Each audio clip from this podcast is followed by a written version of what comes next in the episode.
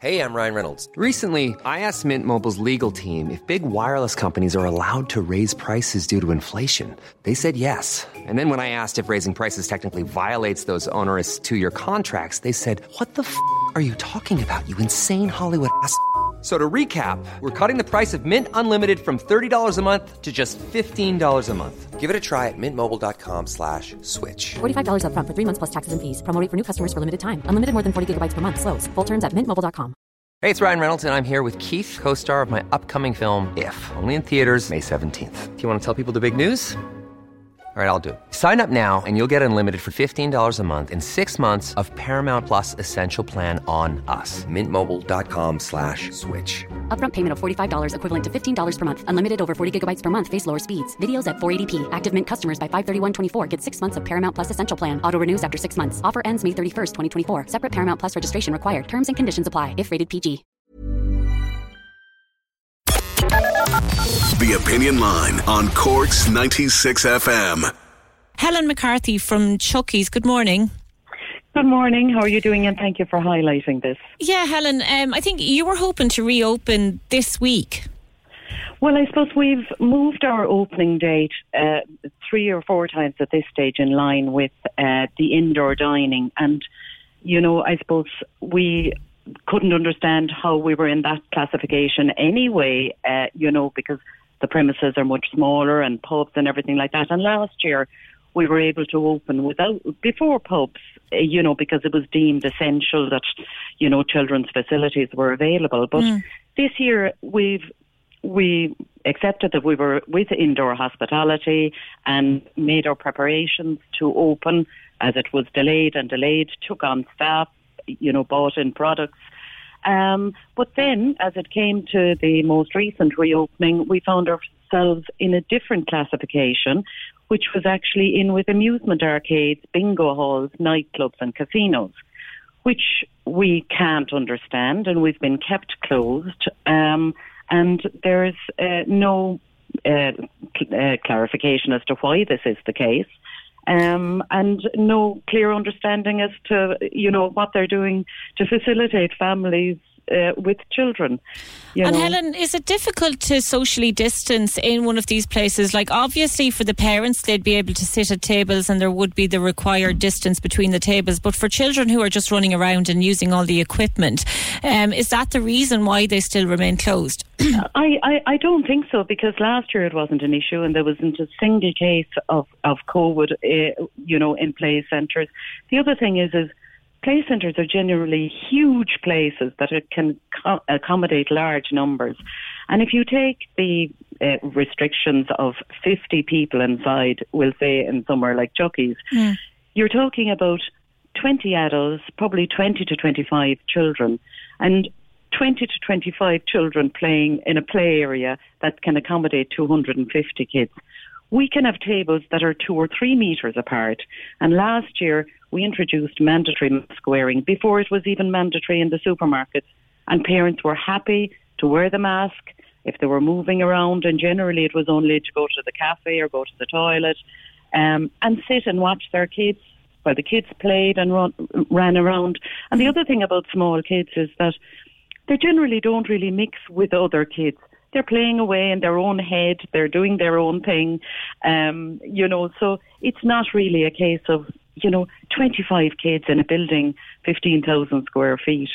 It's not easy. It, it's not difficult to to, to distance them, you know. And there'd also be play uh, supervisors as well to kind of ensure that you know if there's groups. But generally, with 25 kids, you would have five families of of, of kids, you know, or Yeah. friends that have been in a bubble already. So it, it it really, and you're also time limited to an hour and a half.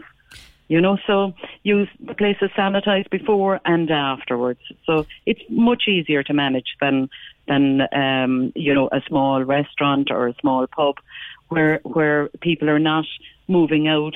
The place is sanitized and Yeah. more people are coming in. And Dennis Lynch, you're over in the planet. Good morning, Dennis. Good morning, Fiona. Good morning, Helen, as well. Hi, Yes, Dennis. How are you? Dennis, you've been closed since the 6th of October. Yeah, 275 days, Fiona, and we're entering our 10th month, and we were closed for 100 days in the in the first lockdown. Now, I, I'd, echo, I'd echo what, what Helen was saying there in terms of what's involved in running a play centre. But what's even more kind of confusing for us is that we also run a, a tenpin bowling centre as part of our offering. Mm.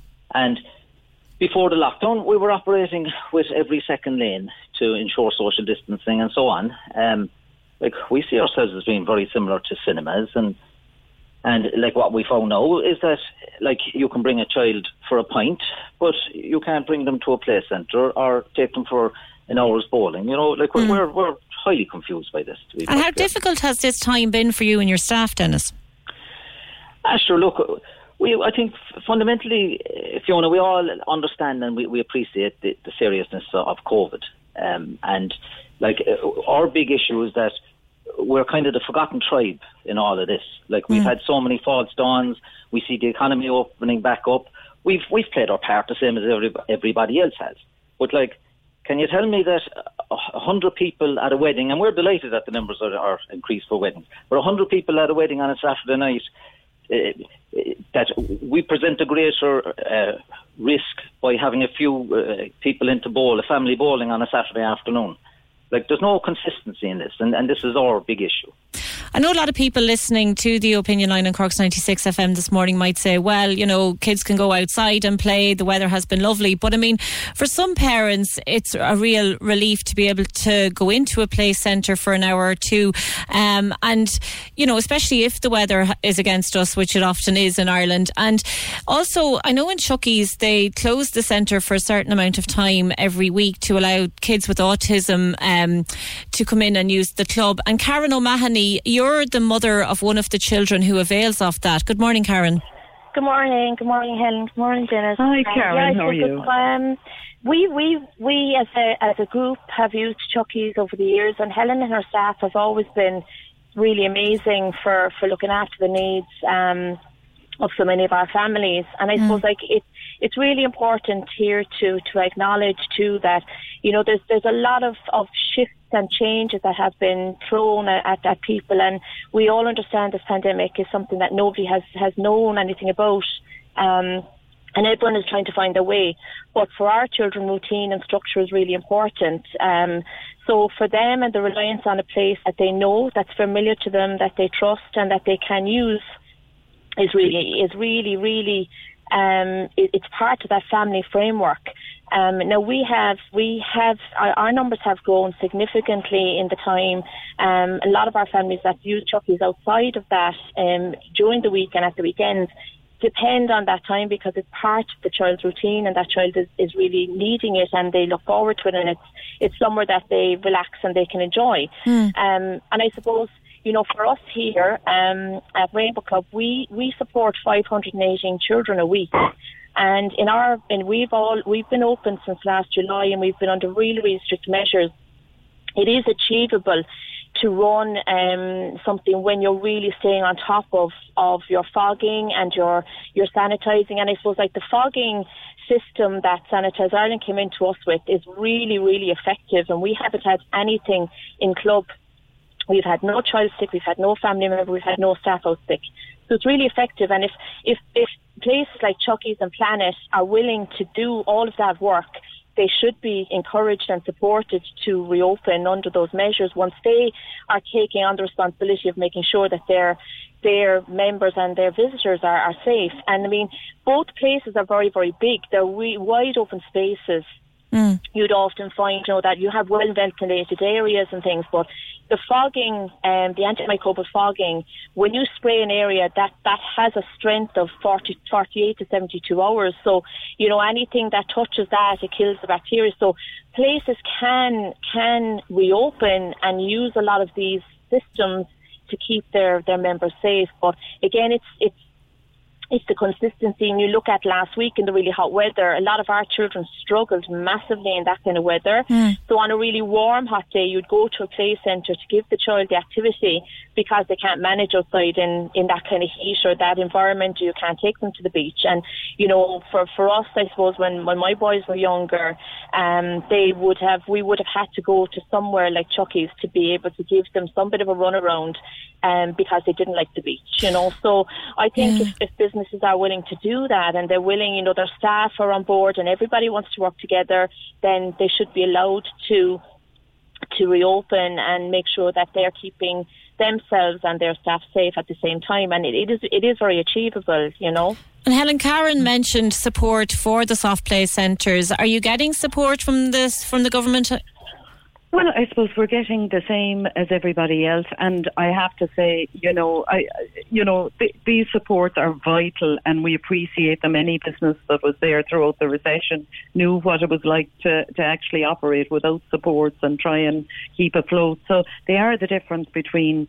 Uh, floating and going under, but they don't pay for everything. You know, they're ba- it, it, you know the the CRSS is based on twenty percent of your t- turnover, the, insurance isn't 20% uh, of what it was the previous year, or your building, your rent isn't 20% of what it was the previous year. So, you know, the, uh, uh, the same as Dennis, you know, of the last 17 months, we've only been open for two of those months.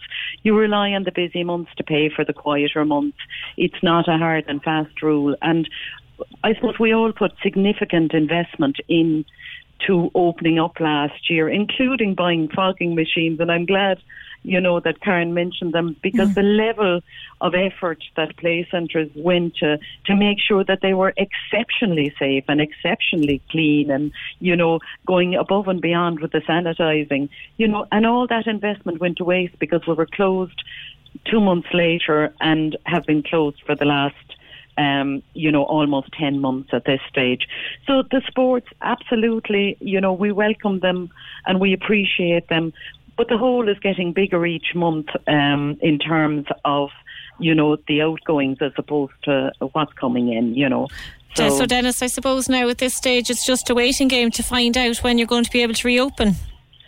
Yeah, that's where we are, Fiona, at this stage. Um, like, I mean, I suppose we'd have to commend the, the hotels and the vintners for, for their uh, lobbying efforts. And, like, you know, like, but should it really be a case of who shouts the loudest? You know, surely these businesses should be judged on their merits. I mean, to uh, just recap on what the ladies were saying, like, um, in, in terms of measures, like, we had fogging machines and hand sanitizers and contact tracing and temperature checks and, and so on. And, like you know we were proud of our staff and happy with our efforts and you know and here we are now kind of mm. where we've dropped to the bottom of the list. And, and we think absolutely without foundation. There's no fairness or equity in, in this thing unfortunately so.